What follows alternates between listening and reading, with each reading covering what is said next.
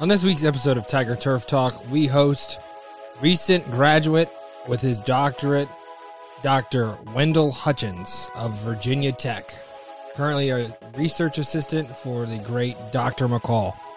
Uh, this is such an awesome episode with such a great person who has such a bright future in the world of education.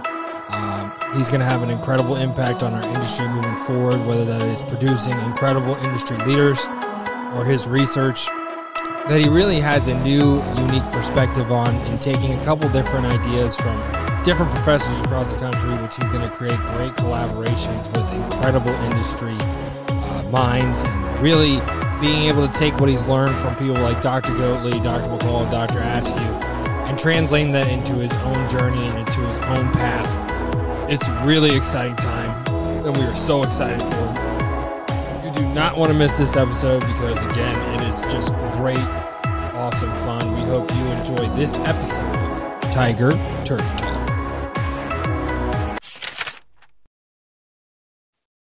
Good afternoon and welcome to the 77th episode of Tiger Turf Talk. I'm your host, Drew Miller. Today we have on an awesome guest. We have Dr. Wendell Hutchins, brandly new doctor. Uh, he is a research assistant at Virginia Tech with huge aspirations here in the future, here to come. How you doing this afternoon? Doing great, Drew. How are you? Oh, you know, not, I just told you I might going, so we'll leave it at that. But um, want to start off again by saying congratulations. That's incredible news uh, for someone who's working on a doctorate right now. It, it's a lot of work, a lot of time, and a lot of dedication, especially when it comes to your research. So again, I want to say congratulations. Um, how are you feeling right now? You know, being able to finally say, and we were talking about you don't like being called doctor, but being able to say, you know, it's a it's a real like feat. You know, sort of a moment in life that you really have uh, a sense of accomplishment. What has it been like for you since uh, defending your thesis, and what do you see sort of that going forward? Yeah, well, it's uh, it's been a crazy crazy month or month and a half, I guess. Uh, defended on March fifteenth. Uh, everything was successful. Um, I felt uh, felt a lot lighter. We'll say that after my defense, um, felt good to to get everything approved by by the graduate school and my committee members. Uh, but it's been it's been kind of a whirlwind, honestly. Since then, I've been you know since I defended, I've been interviewing for different positions uh, around the country, and then you know been finishing up some other research projects here at Virginia Tech. Uh, I've been traveling a lot. Um, was up in New Jersey earlier this week. I've got to go to Houston, Texas, in a couple weeks, and then this summer going overseas to, to Copenhagen for the Turf Conference. So there's a lot of a lot of stuff still going on. Um, so it, it, kind of felt nice to get the the dissertation done, submitted, approved, but uh, ever since then, it's really kind of been a whirlwind, but it's it's been exciting though. Now you're walking next week, right? That's right. Yeah, on Wednesday. Ready for the the hood? I feel like that's uh I feel like that's the real moment we're all looking forward to. You know. That's right. That moment. So again, that's all. I might actually be down there. I have uh, about five kids in the two-year program graduating. They won't shut up. So, uh, awesome. William, well, you guys can be quiet. I probably am coming down unless something crazy happens. So, Um, well, I um, got to tell you, Drew, what you've been doing with those those students up there at Brentsville, they've been very impressive here at Virginia Tech. Watching them them go through the undergraduate program, and I've I've seen a lot of kids that are going to be successful. I believe. I really appreciate that. That means a lot, um, especially those kids. um, but uh, with everything, uh, obviously, it's a lot of research, a lot of trials and tribulations. What did you focus on? It was uh, spring dead spot, right? Am I wrong? Uh, yeah. If I remember correctly. Uh, could you sort of walk us through sort of the selection process? Because obviously, you're talking about you're doing other research, but when you're doing your dissertation, that requires a lot more time, effort, and energy from you personally what was it about Spring Dead Spot and uh, having that opportunity to work with Dr. McCall, who again we all know and love, uh, incredible human being, even better uh, scientist when it comes to pathogens and everything. What has it been like for you, sort of seeing all that come to fruition? Yeah, absolutely. Um, well, it actually started probably about five or six years ago uh, when I was at North Carolina State doing my master's project. I was working for Dr. Jim Kearns down there, and um, kind of developed a relationship with Dr. McCall early on, and he uh, he discussed this project where he did a survey throughout uh, different Virginia superintendents and sports field managers, and even some sod growers, uh, asking, you know, what are their top three problems that they see from year to year. and spring dead spot was consistently one of the top one or two issues. Uh, so he said, okay, we need to start putting more effort into to some management practices for this disease because a lot of people are dealing with it. Uh, so he wrote a grant and it got funded, and he, he kind of offered me back in, I guess it was 2016. Uh, he said, look, once you finish your master's with Dr. Kearns, if you want to come up here and and do your doctorate, you're more than welcome. And I grew up just an hour south of Blacksburg in a little town called Stuart, Virginia. Uh, so, you know, you're familiar with that with Travis Robertson's also from there and got other couple buddies in the, the turf industry from Stuart. Um, so it was, you know, close to home. I wanted to be back in the mountains. And then, as you mentioned, Dr. Dr. McCall is a really awesome human being. And uh, he's got a great program going and he does a lot of the remote sensing work uh, with drones and, you know, precision applications for, you know, precision turf management. So all that really interested me. So I kind of knew all along that I was, you know, after I finished at NC State, I was going to come up and uh, start school here at Tech. Um, but yeah, the project was really a pretty expansive. We we started planning it, uh, like I said, years ago, and we we wanted to figure out some just basic management strategies and BMPs for spring dead spot. Uh, so it's kind of low hanging fruit. There's been a lot of research done in the Midwest and how to manage it out there, but you know, as you know, the Mid Atlantic region is a totally different environment, um, totally different beast, essentially.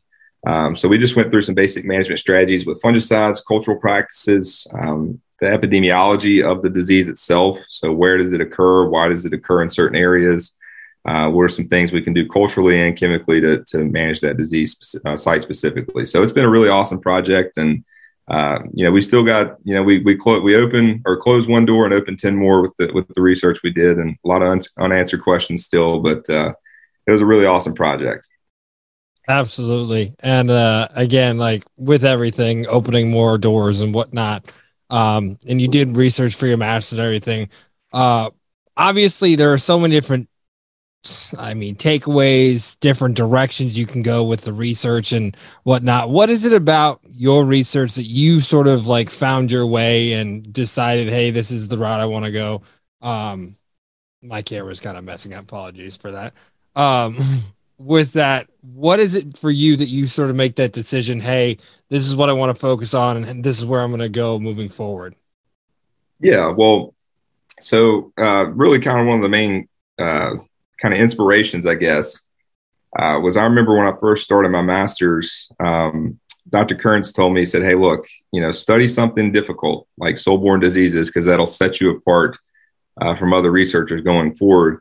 So I wanted to make sure a lot of my efforts, uh, you know, were towards soil-borne pathogens. And uh, spring dead spot is caused by a soil-borne pathogen, uh, Ophiosphaerella herpotricha or Ophiosphaerella korrae. Um, and I thought, well, this is a really challenging disease to manage, and, and we really don't understand much about the biology, epidemiology, and and distribution of this disease. Uh, so that really inspired me to say, okay, we're gonna we're gonna take on this challenge head on, and and see what we can do going forward. So I always like a challenge. I didn't want to go for something you know super easy because to me, if you're to do your doctorate, you might as well uh, try to push the limits a little bit. And uh, so that's what we did. We wanted to, and also it's helpful. You know, I like extension. Um, I really think that you know the whole point of research to me is is to be able to take that information and and help the growers and superintendents, you know, in your state and region. Uh, so we wanted to do applied research that could be directly applicable uh, to the different superintendents around Virginia and uh, sports field managers. So we we did a lot of basic applied studies, just looking at application timings for fungicides for spring dead spot. There's been some information on that, but it's not really well teased out. So we wanted to, to build a model for that. Uh, we wanted to figure out, you know, how these different species, Korrae and Herpotricha, respond to fungicides, uh, because we we saw a lot of inconsistent uh, fungicide efficacy against that disease. Um, so we wanted to really tease that out, and we found some great information from that.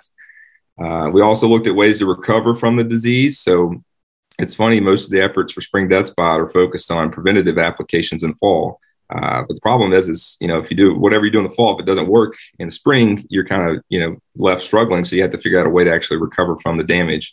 So we put some effort toward looking at some basic cultural practices to help uh, recover from uh, disease damage. And to me, that was one of my favorite projects because it was you know we could take that directly to the, the turf professionals and they can implement it that year um, so we've worked a lot with sports fields, sod growers, and uh, golf course superintendents. So yeah, a lot of inspiration for the project. But like I said, just mainly taking on a challenge and, and trying to do applied research that could be uh, directly applicable uh, to turf professionals in Virginia and the surrounding states.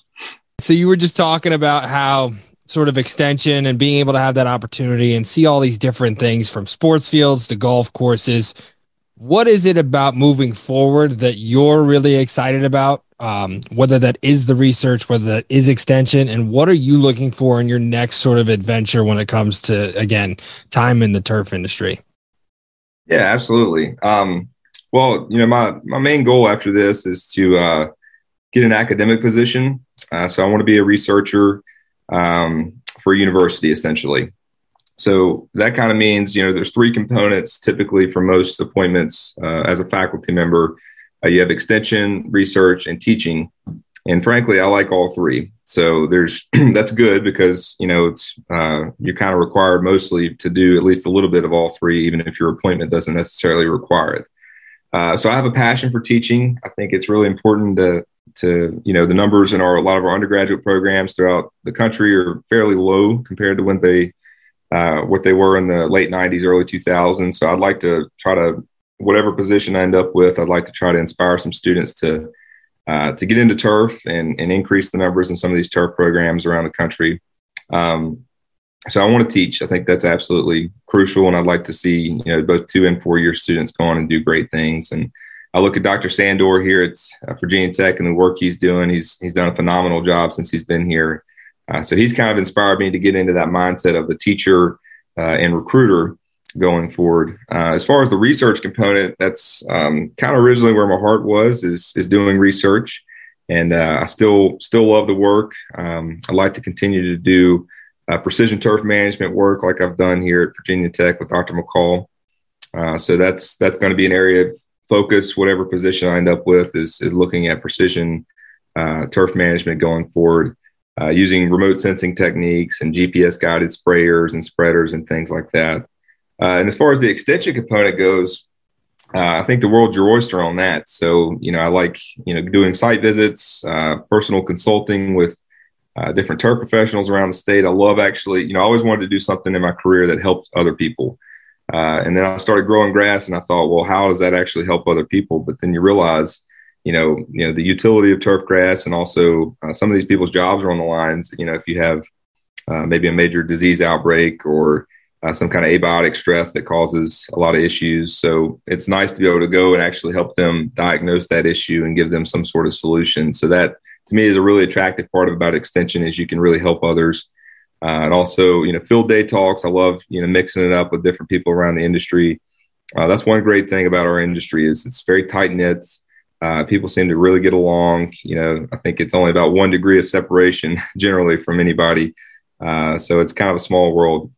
So I really like that, you know, collegial feel of our industry and how we can all get along and, and generally have, uh, you know, a lot of crossover and uh, mixed interests and things like that. So you know, really all three components. So going forward, like I said, that's that's something that academia typically provides is being able to pursue your research interests while also, you know, help teach uh, the up and coming turf professionals and also, you know, working with current ones uh, in the extension component. So there's uh, that's a very attractive thing to me. Uh, industry is is I think there's a great place for that, and I think there's a lot of wonderful people uh, in industry working for different ag chemical companies uh, but that's just not exactly where my heart's at right now.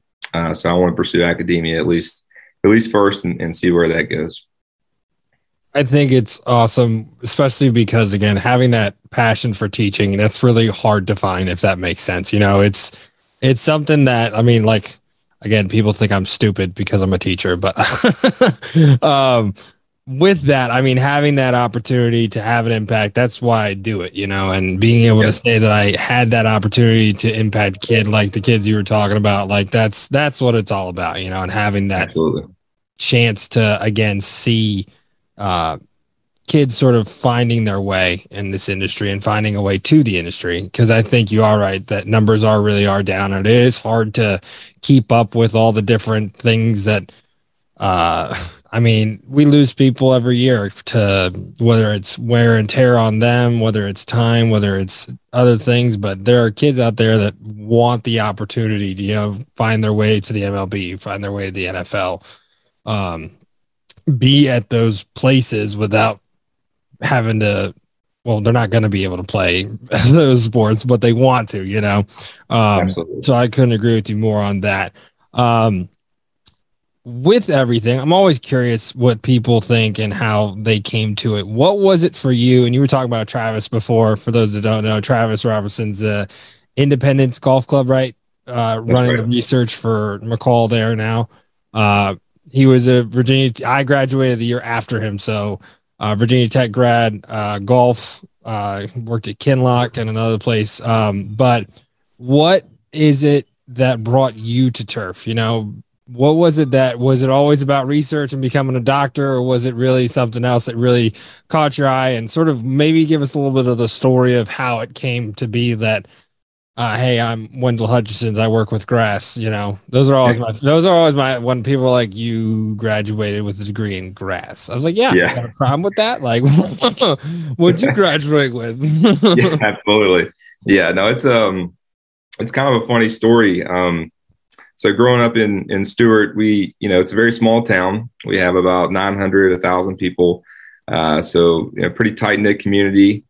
Um, and growing up, my brother had actually a landscaping business, uh, and I would help him out during the summers and just kind of be, you know, uh, you know, you know, brunt worker and help him out with everything that's uh, he had weed eating and, and mowing and you know planting and things like that, uh, trimming shrubbery, and I really liked being outside. I, I loved it. It was a nice way to make a buck and and save up for you know a truck or college or whatever it may be. Um, and so I loved working with him, but I never really considered it for a career. Uh, and also, I love playing golf and baseball growing up. So those are my two, you know, main passions. Uh, spent most of my childhood either on a golf course or on a baseball diamond. Uh, and I was a pretty decent player, but I was definitely not good enough to play play Division One. Uh, but I wanted to be around, you know, the industry, and I thought, well, it's you know, it'd be great to be, you know, on on a golf course every day, or you know, managing a, a baseball diamond every day. And so I really want to be around the sport, even though I, like you mentioned, it's you know be have a chance to be actually on the field for an MLB game or inside the ropes for a professional golf tournament. And I didn't know how that could really happen. So I did a research paper uh, my 11th grade year of high school uh, where I kind of discovered turf management. I didn't even know that was an option. Um, and so discovered that, talked to Brian Kearns. He's the superintendent at Primland uh, in Meadows of Dan, Virginia and uh, he's a great guy. Um, he's an NC State alum as well, so we kind of share that. And he also lives in Patrick County, so it's you know, like I said, a pretty tight knit community. Um, and he gave me some insight into what the industry's like. Uh, but I still thought, well, I want to be around golf, and so I wanted to do professional golf management originally, and, and kind of be in the clubhouse and teach and give lessons. Uh, but I went down to NC State and toured uh, my senior year of high school, and I met this lady named Emily Erickson. She's the head of the two year program at North Carolina State, and she was telling me about the advantages of, of turf management and, and, doing that as a career. And uh, so she really inspired me to, to apply for that uh, going into North Carolina State. So I got into the program, and my whole goal was to be a golf course superintendent, uh, get out of school as quickly as possible, and go into the industry and start working my way up the ladder uh, and, and have a facility of my own one day. But about two years into it, I took this IPM course, uh, an integrated pest management course, and it was taught by Dr. Fred Yelverton, Rick Brandenburg, and Jim Kearns. So they did, you know, insects, diseases, and weeds. And uh, it was awesome, awesome class. I really loved it. When Dr. Kearns taught his portion of the class, uh, talking about turf grass pathology and all the different diseases and how to manage them and characterize their biology, uh, I was like, that's super interesting. I, I thought it was fascinating never considered research before then. Uh, but I went up and talked to him after class one day and just asked him, you know, if he had any opportunities uh, for undergraduate research assistants. I wanted to kind of see what he did more in depth. And he said, yeah, he said, come on board. You know, I've got a cool project on Summer Patch right now that I want you to to look at. And I said, sure. So I started uh, working in the lab, and I was pretty green to start out. I'd never done that type of type of work before. I was more used to uh, getting my hands dirty instead of keeping them clean with uh, you know aseptic technique and, and working with pathogens.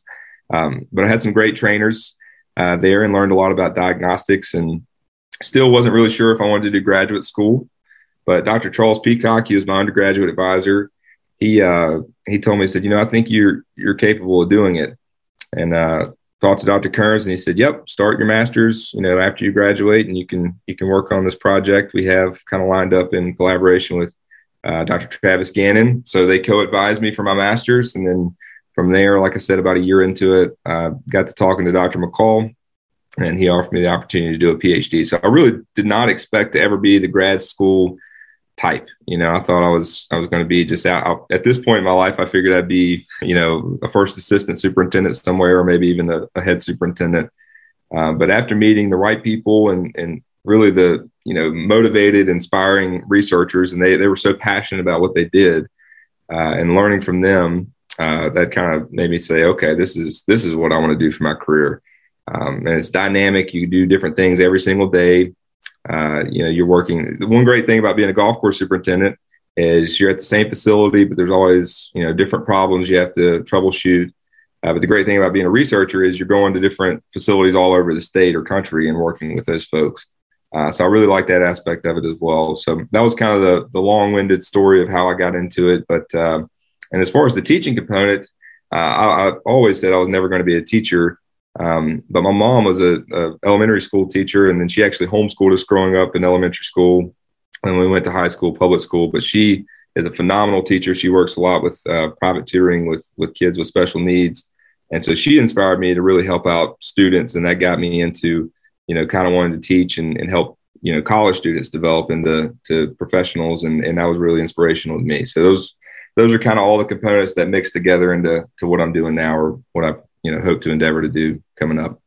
Absolutely. You and I sound like we have a very similar story uh, coming up. You know, I had a failed college baseball shot. You know, it wasn't pretty. Um, um, but my uh, my science teacher in my junior year, I think was like, "You can go to Tech for Grass." I'm like, "Yeah, right." Yeah, there's no way that's a real thing. And I looked it up saw it and I was like, okay, I guess it is. Um, but yeah, I mean, it's it's crazy. I never again I told you before was not planning on being a teacher. I didn't. I didn't have the patience. I didn't have the. I mean, my whole family are all educators. My dad was a principal. He just retired two years ago. Twenty years at one school, and then 30 years in schools in New York City. So, I mean, God bless him. And then uh, mom, same thing, Chicago, then here in Northern Virginia for over 30 years and then all siblings are all teachers in this area so i guess i kind of had to do it at some point right? So no I, I, think that's awesome. I think that's awesome that uh, your mom had such a great impact on you so um, yeah. definitely. Uh, with that um, obviously when you make decisions moving forward like going to different uh, locations whether that's schools like Oklahoma State or Ohio State or different places like that. Is there anything specific that you're looking for um, when it comes to your research, like what you would like to continue doing? Obviously, you've been focused on Bermuda with NC State and Virginia Tech. Are you looking to continue there? Are you trying to go new places, try different things uh, when it comes to your research? And what is it you're looking forward to the most about the opportunities that we're not going to specify, but you're looking into as we're as we speak, you know? Yeah, absolutely. Um, so my my kind of goal is to stay in the southeast market. That's kind of where my uh, expertise lies, working mainly with warm season grasses in the transition zone. Um, so, like I said, a lot of my PhD research was with spring dead spot, which is definitely a transition zone disease. Uh, but also, we've done a lot of research here at Virginia Tech looking at winter kill on hybrid Bermuda grasses uh, Jordan Booth did a lot of work with uh, you know winter survivability of ultra dwarfs, which I found fascinating. Uh, I know you had him on the show about a year ago, so that was a really cool episode. Um, but yeah, so that's I want to keep working with warm season grasses, ideally, uh, looking at uh, winter survivability. Um, excuse me. Also looking at precision turf management. So we've done a lot of stuff with, like I said, in Dr. McCall's lab, doing site specific applications uh, whether that be fungicides or wetting agents for localized dry spot, uh, or even fertility and um, you know gypsum applications and things like that. Working with Dr. Chase Straw at Texas A&M, I know he's been on the show as well. Uh, so he's fantastic. He's an awesome guy. Um, so just kind of collaborating with with Dr. Straw and Dr. McCall going forward, uh, I think is is definitely an area of interest for me. Um, you know, I'd like to keep my toes at least a little bit in the pathology water essentially. Uh, so I, you know, there's some projects I want to wrap up for my PhD and maybe a couple follow ups that I'd like to pursue, but I'm perfectly fine going in a different direction as well. Um, I like the cultural management strategies, looking at low input grasses. Uh, we've got some research right now on blue grama, uh, which is kind of a low input warm season native grass. Uh, and we've been doing a lot of work on that for the past couple years. And there's that's so untapped that we I think that's going to be a big area of interest for me looking at you know utility for that grass on roadsides and maybe even native areas and golf courses. Uh, so kind of my idea for a research program is is low input sustainable turf grasses uh, and precision turf management is is really the two areas of interest for me. Um, so whether you know whatever position i end up with if it's kind of in this region um, those are definitely areas of interest for me. And that's awesome to hear um, is the blue grama stuff at the research center or is that at Glade Road? Uh, we have it at the Turf Research Center. Okay, uh, we saw it. So we went down to Savannah for SFMA, and uh, Dr. Gilly swung by. We walked past it and looked at it for a bit. Uh, so it was really cool. Yeah, it's awesome. Um, you were talking about Chase Straw, an awesome guy, and the research he's doing is so unique. You know, uh, when it comes to like tracking the athlete to the field and where certain impacts happening because of X, Y, and Z. Is that something you're interested in? Obviously, it's completely off the wall different compared to what like recent studies and past studies are for when it comes to turf management. Is there something anything like that that you want to sort of see incorporated into your work? Obviously, collaborating with him, but maybe something down the line where you're like, well, maybe I'll focus on something specifically, but while tracking athletes and certain things like that. Yeah, certainly. That's uh that's an area of interest for me. Uh, so yeah, he's definitely kind of on the forefront of that type of research. Uh, it's really unique the stuff he's doing, like you said, working with athletes and also uh, and the impacts it has on the the playability uh, and health of the turf grass and so that's an area of interest for me. And I kind of want to focus, or at least one of the kind of pet projects I want to look at is is playability on golf course putting greens. Uh, so we focus so much of our efforts just kind of on, uh, you know, blanket application, so to speak, of our wetting agents. And you know, obviously, there's a lot of moisture variability within different playing surfaces. So I want to optimize various playing surfaces. And that could that's I think a good small scale study would start out with with golf course putting greens, but then you could scale that up to uh, football, soccer fields, things like that, and then scale up even further into you know golf course fairways. So there's kind of crossover in the sports turf and golf industry with that type of research. So for me, you know, Chase has done a lot of work with like safety of playing surfaces and athletes, and I think that's fascinating. And I think that's kind of his niche. And I would, like I said, I'd like to team up with him on some some projects. Uh, but for me, I kind of want to go on the other side and look at more of the effects on playability. Uh, so he's kind of doing the safety stuff. I'd like to do some more of the playability work. Uh, and basically just in University of Tennessee has done a lot of really cool work with that, uh, optimizing playability on, on sports surfaces. Um, so I think this precision turf management type research is, is well suited for that. Um, essentially, what I, what I always say is if you can minimize the standard deviation of your playing surface, the better off you're going to be, right? Uh, so I'm getting a little stats terms there, but absolutely. Yeah, Makes reduce the variability. Sense. Yeah, that's right. yeah. Um, reduce the variability of surfaces, right? And so that's something I really want to want to pursue going forward. And that can be with anything. It can be with moisture. Uh, it can be with you know your top dressing practices to reduce organic matter. It can be with your salinity content and your gypsum applications. It can be with your soil pH and lime applications. Uh, because you know you know any turf grass surface is such a you know dynamic uh, you know different thing right? You can move 10 feet away and it's totally different soil ph totally different organic matter content totally different compaction level. Uh, so if we can get more and more you know resolution in how we manage these surfaces because the technology is available now.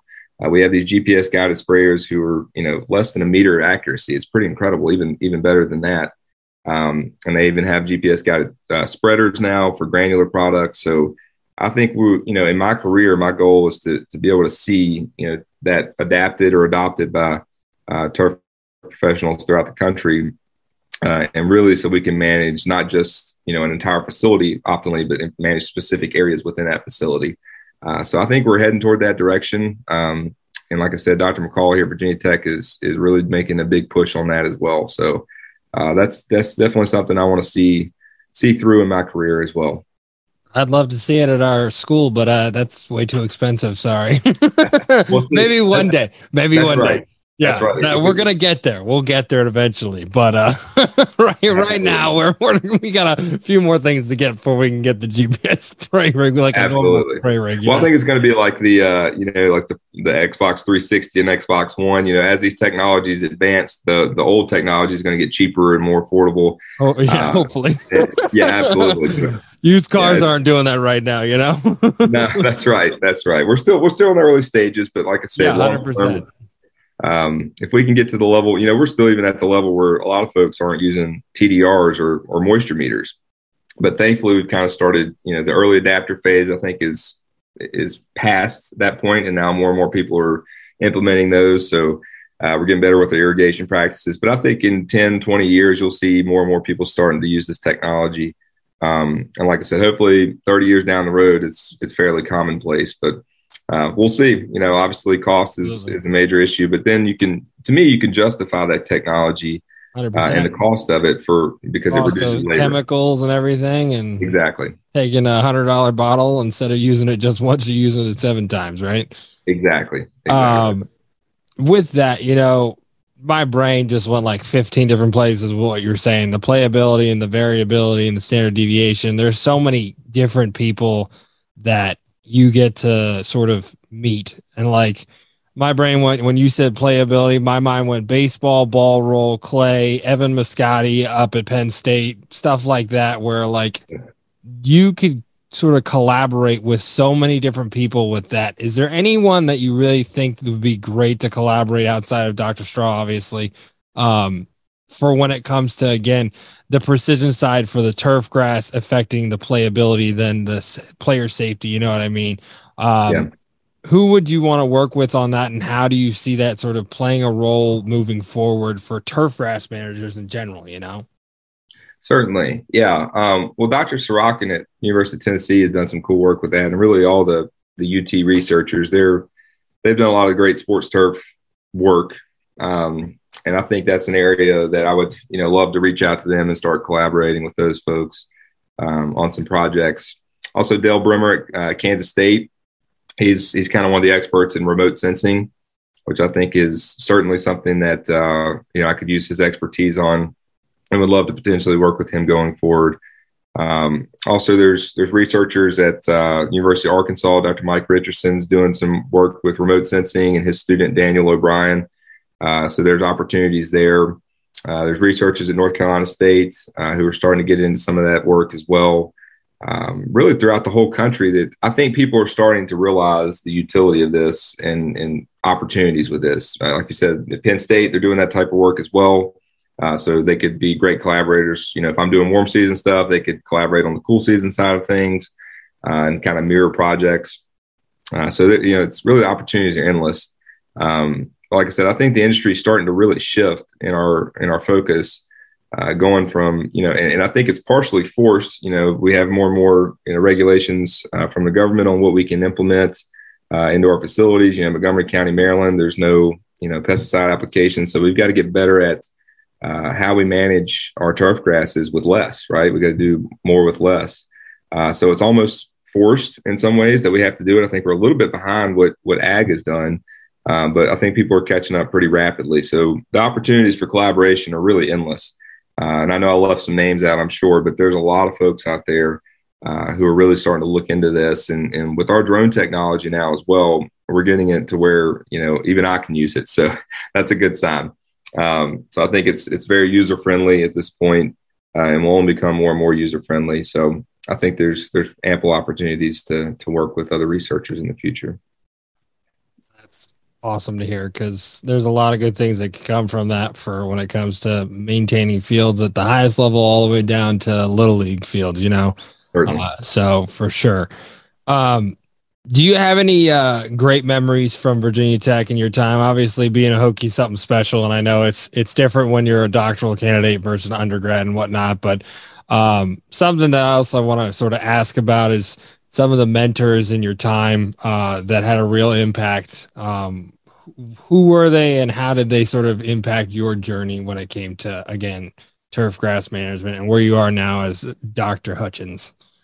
Certainly. Yeah. Well, I we could spend the whole podcast talking about the folks here uh, that I've worked with. I, I can't say enough about the, the turf team here at Virginia Tech and also SPES or School of Plant Environmental Sciences. They've uh, it's been tremendous. I, you know, always said when I when I came to Virginia Tech, you know, the main thing that really attracted me here is the people.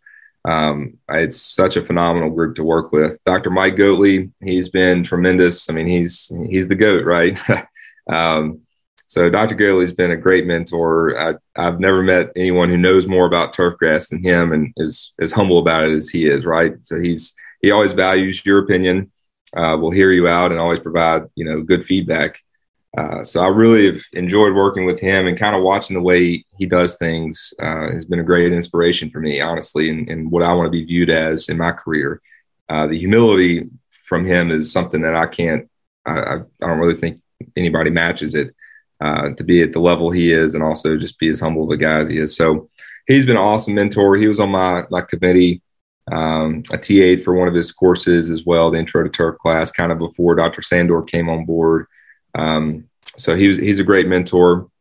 Also, Dr. Askew, uh, he, he's a phenomenal human being. I think, uh, I think we all know Dr. Askew, and he's got his, you know, uh, quirks certainly, but he. I've, i was like, I have to unmute for laughing. Sorry. Yeah. I gotta, I gotta tell you a story about Askew. Oh my gosh! So it's our capstone course, and I Askew scared the shit out of me all the time. like, yeah. I love the guy, and he is so he's beyond intelligent. Like, it's insane how smart he is, but you're just always nervous you're going to say the wrong thing at the wrong time, you know? And I'm sure it's different for like doctoral students who are, again, it's, well, yeah, yeah, you know what I mean. But so it was the day where you had all the turf students at the Glade Road and you did like the different scenarios and we were supposed to diagnose stuff, right? Yeah. Um, well, I was with him and for some reason in my brain, it was like, okay, what he says is true and I'm supposed to diagnose what he's saying. He yeah he ripped me apart because I acted like an idiot because I was like, I'm sorry, I'll take care of that. Like, cause I was supposed to be like a sales rep or something for a, a chemical company. Um, yeah. and he's like, why is it not working? Blah, blah, blah. And the, the, the weed that he's pointing at is Nimblewill. And I'm sitting here like, I know what that is. But he's like, well, the crabgrass. And he's like, again, I'm not thinking he's talking about the specific plant because in my brain, it's a simulation. So mm-hmm. I'm like sitting here like I'm so sorry, uh, blah blah blah blah blah. I went. He's like, this was terrible. I'm like, okay, but why? Like, I don't understand. I was apologizing for the chemical not working. He's like, what is this plant? I'm like, it's not that. And he's like, oh, you knew that? I was like, yeah, because I thought it was. I thought we were supposed to go with it. I didn't know we were yeah. specifically saying this is the field. You know, because he's yeah. talking about a sports field. So like, I spent like a week like looking like an I'm in my mind, I'm like, he thinks I'm the dumbest human being he's ever met. I know he thinks I'm stupid and I'm the worst. And yeah, Dr. Askew, man. And it was funny because I was defending uh, our capstone project at the end for our, our bachelors, and he's sitting there like smiling. I'm like, you know, I'm afraid of you, right? He's like, why? I'm like, okay. sorry, sorry. no, he's he's. Uh, I think everybody has a story like that from Dr. Yeah. Askew. He's yeah. um he's a great guy. Oh, he's awesome. You know, and he's uh, he's fun to learn stuff about. You know, if you talk to him about anything, uh, usually he's pretty knowledgeable when it comes. I've learned more about building houses from him as a he flips you know. houses like it's nobody's business. oh, incredible, yeah. He's he's he's a he's a very talented guy. He's he's got um, if he gets fixated on something, he'll become an expert. That's for sure. Hundred um, percent. There's a lot of legends about him. I love his songwriting. I'm sure you've seen some of his songs on YouTube. I've been trying to get them to release that as like a, a thing on iTunes. You know, they're gonna make a lot of money off that stuff. I think there'd be there'd be a little uh, niche market for that for sure. Well, a lot yeah. of people, a lot of people enjoy it. At, least, at least ten thousand people would buy it, right? that's right. That's right. yeah, oh, he's, um, but he's fantastic. You know, he's been he's been awesome all the way through for me um, just kind of picking his brain on different things and his students as well. I mean, if you look at the the caliber of students he has, you know, they they always say scatterbrain and, and makes you do a million different things, but you know, it's to me that's great training ground for for those students to come out and they'll be exposed to to a lot of different things and have great experience. And I mean, the track record from his students that have graduated or are graduating currently um, are about to, they, they have ample job opportunities. Uh, and that's that's really a testament to to the way he uh, mentors those students. So, Dr. Askew's given me a lot of lot of great advice going forward with my career and things like that. Um, so yeah, he's been a great mentor. You know, so you got you know Goatley Askew, uh, and then you also have you know obviously well obviously Dave Dave Dr. McCall. He's been uh, he's he's the man. Um, he's not in the room right now telling me to say that either. Uh, but yeah, he he was really one of the main reasons I wanted to come to Tech, and um, I love his style of mentorship. He's you know he's hands off. Uh, he's not a micromanager, but he's always there. You know, he's the type of person he'll go out and soil sample with you uh, or spray plots with you. And I'm, I just, I think that's awesome. Um, but then he'll be, you know, the next day he'll be writing a grant or, you know, reviewing a publication or something like that. Um, but his, his style of, of, training is, you know, I've learned more in this last, you know, three and a half years at tech than I ever thought it would. He, he really wants you to, to take your project and run with it, uh, have ownership over it. Uh, he also gives me a lot of opportunities to go do speaking engagements for him. So he'll kind of, you know, he's can't be two places at once. So he usually kind of assigns me or one of the other students in my lab to go out and speak, you know, on the Eastern Shore of Virginia or up in Richmond or Nova or whatever it may be. Um, so I've got a lot of exposure to, to different people and different different experiences through Dr. McCall. So they've been, you know, so those three have kind of been a core uh, around my training here at Tech. Um, but then there's also been Dr. Dr. Mizuho Nita. He was on my committee as well. He's in epidemiology and, grape diseases. Um, I've never met somebody who's better at statistics than him. So he's uh, he was a huge help throughout my my project. And then uh, Jim Kearns at NC State, I, I can't leave him out. He's obviously he's not a Hokie, but uh, and he reminds me every day that uh, I'm uh, I'm not, I, I, betrayed him on the Wolfpack. Right, I come up here to to, to Blacksburg, but uh, he was he was a committee member as well, and he he he really was kind of the first you know mentor I had in, you know in graduate school and, and trained me on you know how to write properly, which I didn't realize. I thought I was a good writer. I did well in English, but uh, you know it's a different story when you're writing peer reviewed publications. Um, trained me on how to do research and, and has really been a great mentor and, and friend throughout my uh, my journey. Um, and then Dr. Zhang, he he's I don't know if you you've met him and, and talked with him, but he is he's awesome. He does you know a lot of the plant physiology and, and turf um, one of the most published professors at the university. Uh, I think he you'll never meet a kinder individual.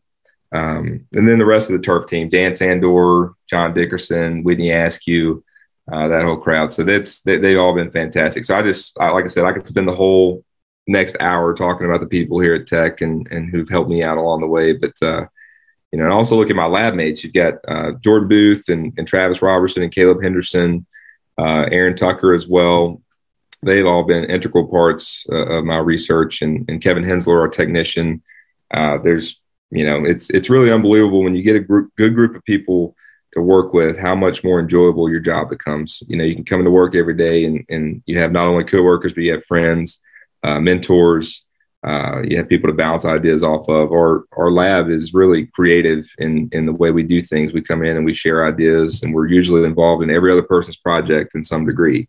Uh, so I have my PhD studying spring dead spot, but I think I'm fairly expert at nematode management, at you know aerial imagery, at uh, annual bluegrass weevil because we had all these different projects that we we usually all try to work together on.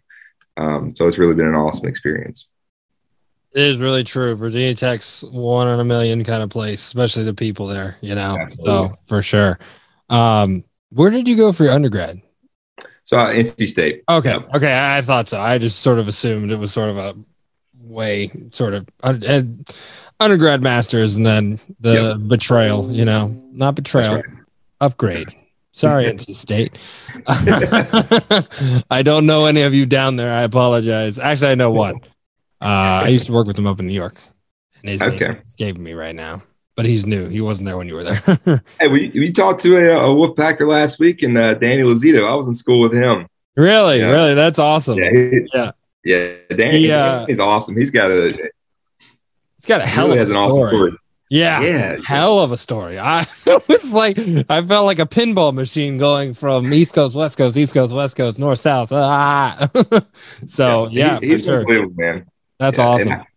he was funny, you know, in undergrad, we always kind of knew he was he was going to do big things because he was the turf club president. You know, he was really kind of the the cool kid, the leader, right? Um, he was about a year year and a half ahead of me.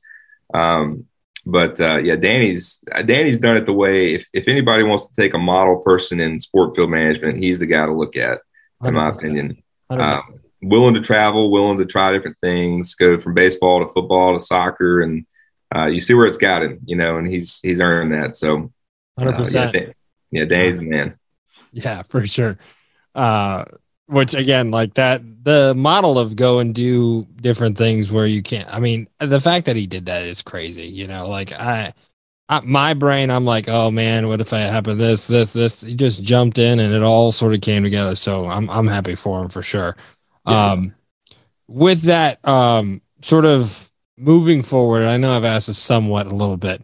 Uh, what are your aspirations past again having a, a uh, job at a school, being able to teach and all that. What is it like, sort of the end goal? What are some of the achievements you hope to have? And I shouldn't say achievements. What maybe some of the goals you have of impacting the industry, of uh, personal goals for you. What is it that you're looking forward to most? Again, it's such a big step. You know, going from graduating with your doctorate and having the opportunity to move forward uh, into something like a Dr. McCall, into something like a Dr. Goatley um, what are you hoping to accomplish in your role as a professor uh, at whatever school that may luckily be? Uh, for yeah. whoever's looking into him, you should definitely hire him, Just so you know. Um.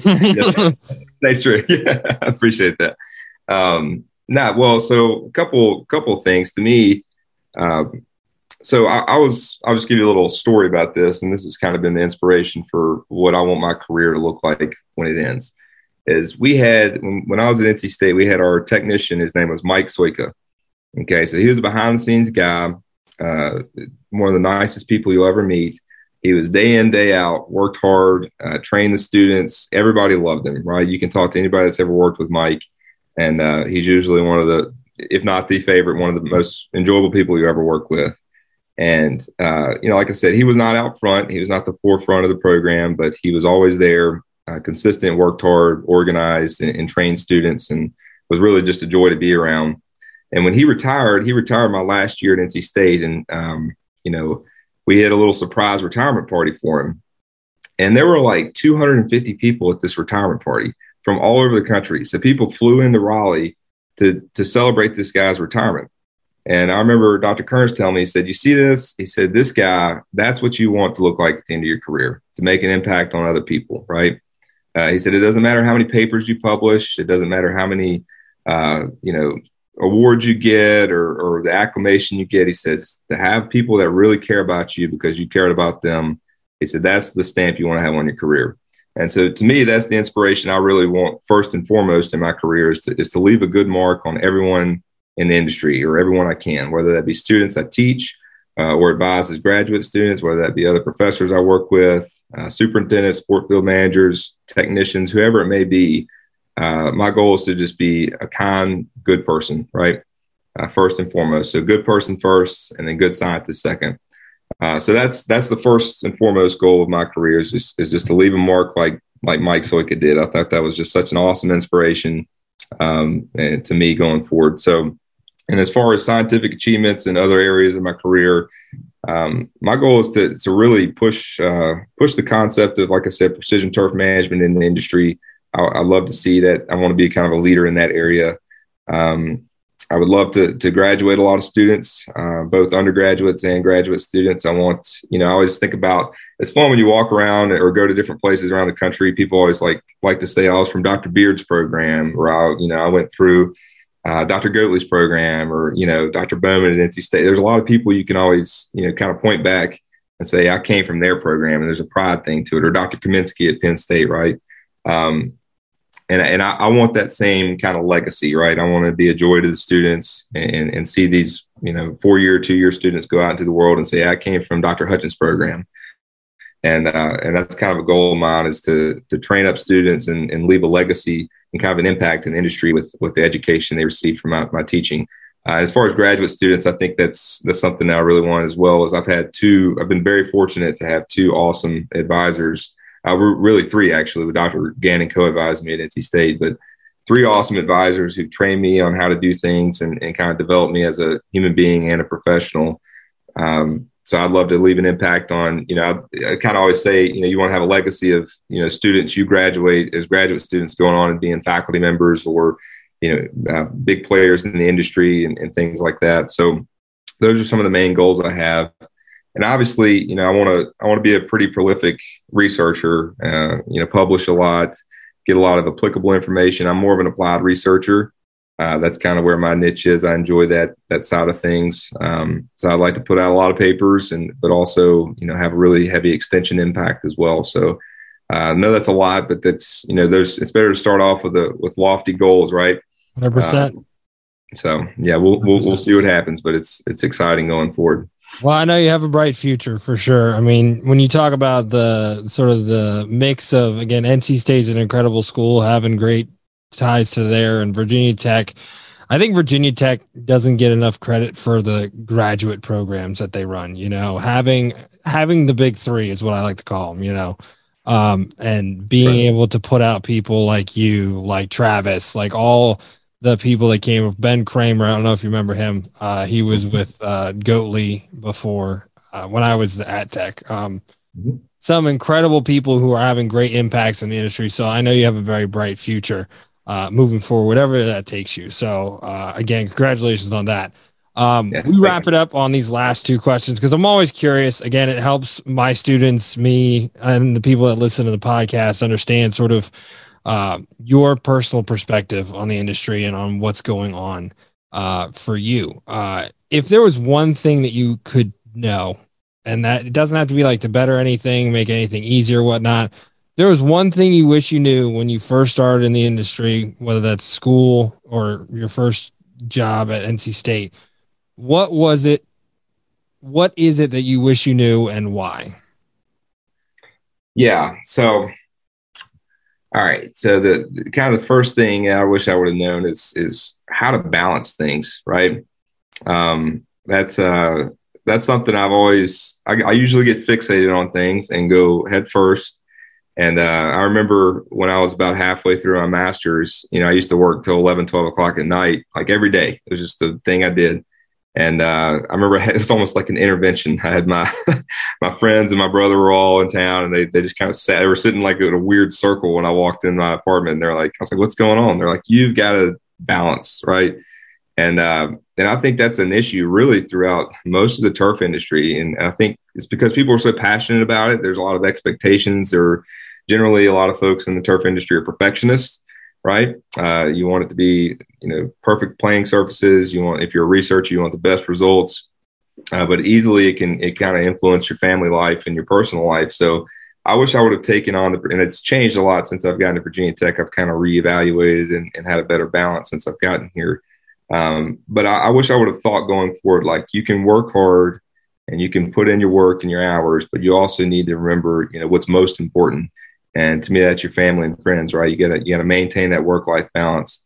And I think that's something that gets overlooked in our industry a lot. Is you know we we have such high expectations uh, for what we do, uh, and usually we're working. You know some you know some assistant superintendents are working 70, 80 hours a week easy, and uh, and that's great. I mean, it's, if it's fun, you're enjoying it.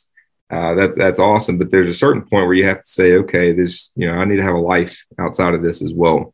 Um, so I wish I would have approached it early on and just realized, okay, if I can take this head on and plan my time better, have a better balanced uh, outlook on things, um, I think that's something that's really important for you know to maintain the hard work and the work ethic and the the standards, but also remember that there are other things in life that are uh, more important. So I think that's kind of the the one thing I would I would change or give advice to, to up and coming uh, students and things like that that are that are going into this this industry.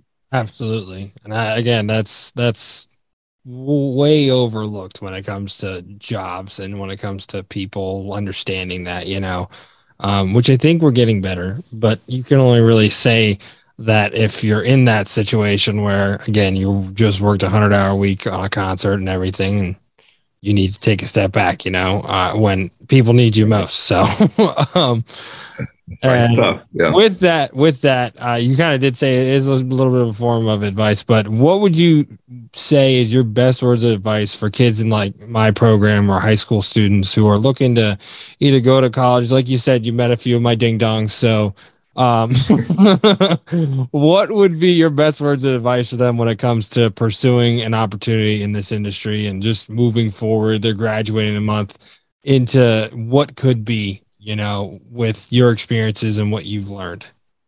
Yeah. So I kind of I kind of tell the story about my biggest regret, so to speak, and I think this is something I don't want to see students do is um, I think I, you know it worked out for me in the end. But essentially, I think if you're going to go into this industry, and especially if you're going through a two or four year program, is don't be afraid to travel and do interesting internships, right? So I, I had some great internships through college. I wouldn't trade them at all, um, but I wish I would have traveled a little bit more with them. I stuck with the Carolinas, Virginia. Uh, so, like I said, I know the market really well, but that was the one time in life where you can go uh, overseas and work for six months, right? I had a friend who worked at St. Andrews for six months. Uh, awesome experience for him, right? I had friends who've been out in California and, and done internships uh, all throughout the Northeast corridor. There's there's uh, Australia. You know, there's a lot of opportunities in golf down there in New Zealand, Australia. So that is the one time in life where you really get to you know get exposure for a short period of time. You think about an internship; it's anywhere from three to six months, maybe a year. Um, and so anywhere for that short a period of time can't be too bad. So why not try it? Um, and, and, it's frustrating in some ways because, you know, just because I see myself and a lot of the students, right? They're 18, 19 years old. They want to be near home. And I, and I get that. Um, but if, you know, why not go to Chicago for three months and, and work in a nice golf course or, you know, work for the Bears or something like that?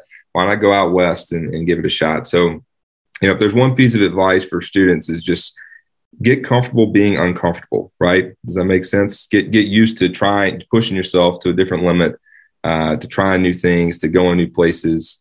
Uh, and if you want to come back to the area, that's awesome. You should, but at least you get a kind of a chance to, to go out and experience things when you're 18, 19, 20 years old.